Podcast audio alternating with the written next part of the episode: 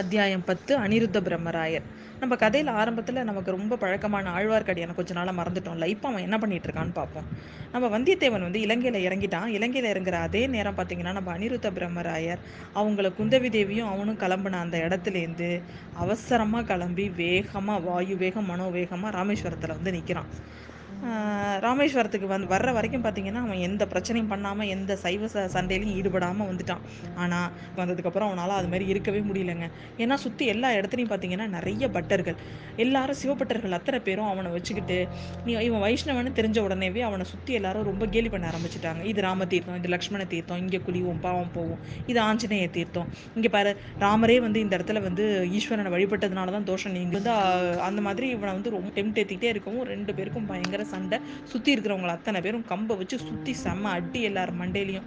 இந்த மாதிரி இவன் வந்து பயங்கர இந்த மாதிரி ஒரு கலைபரத்தில் இவன் ஈடுபட்டு இருக்குள்ள பார்த்தீங்கன்னா அந்த இடத்துல அது வந்து அவன் நின்றுட்டு இருந்த இடம் வந்து கோவிலை ஒட்டி இருக்கிற ஒரு சந்து முடிகிற ஒரு முடுக்கு. அதுக்கு அடுத்த அதே பார்த்தீங்கன்னா பெரிய கடல்.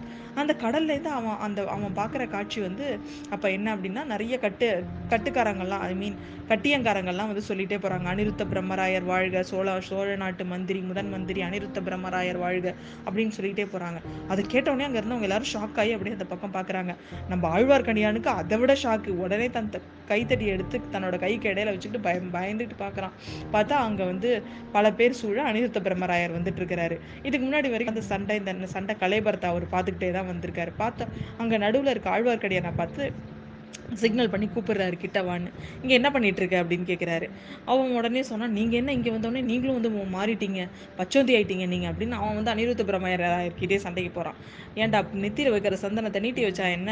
படுக்க வச்சா என்ன? எல்லாம் ஒன்று தான் சரி நான் உங்ககிட்ட தனியாக பேசணும். அதோ தெரியுதுல ஒரு தீவு. அந்த தீவுக்கு வந்து சாயங்காலம் வந்து சேர் அப்படின்னு சொல்கிறாரு அவன் வந்து அவன் இந்த மாதிரி பேசிகிட்டு இருக்கும்போது இந்த சிவப்பட்டர்கள் எல்லாரும் பின்னாடியே வந்து அனிருத்த பிரமராயர்கிட்ட கம்ப்ளைண்ட் பண்ண ஆரம்பிச்சிடுறாங்க. இவன் வந்து எங்களை என்னென்னலாம் பண்ணனா? இவனுக்கு ஏதாவது தண்டனை கொடுக்கணும் நீங்கள் அப்படின்னு சொல்லிட்டு எல்லாரும் பிரமராயர்கிட்ட கம்ப்ளைண்ட் பண்ணுறாங்க உடனே அவர் என்ன சொல்கிறாரு இவனுக்கு தண்டனையை நான் தரேன். நீங்கள் உங்களாலலாம் தர முடியாது. இவனுக்கு தண்டனையை நான் தரேன். நீங்கள்லாம் கவலைப்படாமல் போங்க அப்படின்னு சொல்லி அவங்கள அனுப்பிட்டு ஒரு எட்டு வீரர்களை கூப்பிட்டு நம்மளோட மரக்கலங்களில் நம்ம ஆழ்வார்க்கடியான நீங்கள் எல்லாரும் கூட்டிகிட்டு வாங்க. நான் முன்னாடி போகிறேன் அந்த தீவுக்கு அப்படின்னு சொல்லிட்டு அவர் போகிறாரு அந்த எட்டு வீரர்களோட புடைசூட நம்ம ஆழ்வார்க்கடியான் வந்து அந்த மரக்கலத்துக்கு மரக்கலத்தில் ஏறி போக போகிறான் அதுக்கப்புறம் என்ன நடக்குது என்னங்கிறத அடுத்த அத்தியாயத்தில் பார்ப்போம்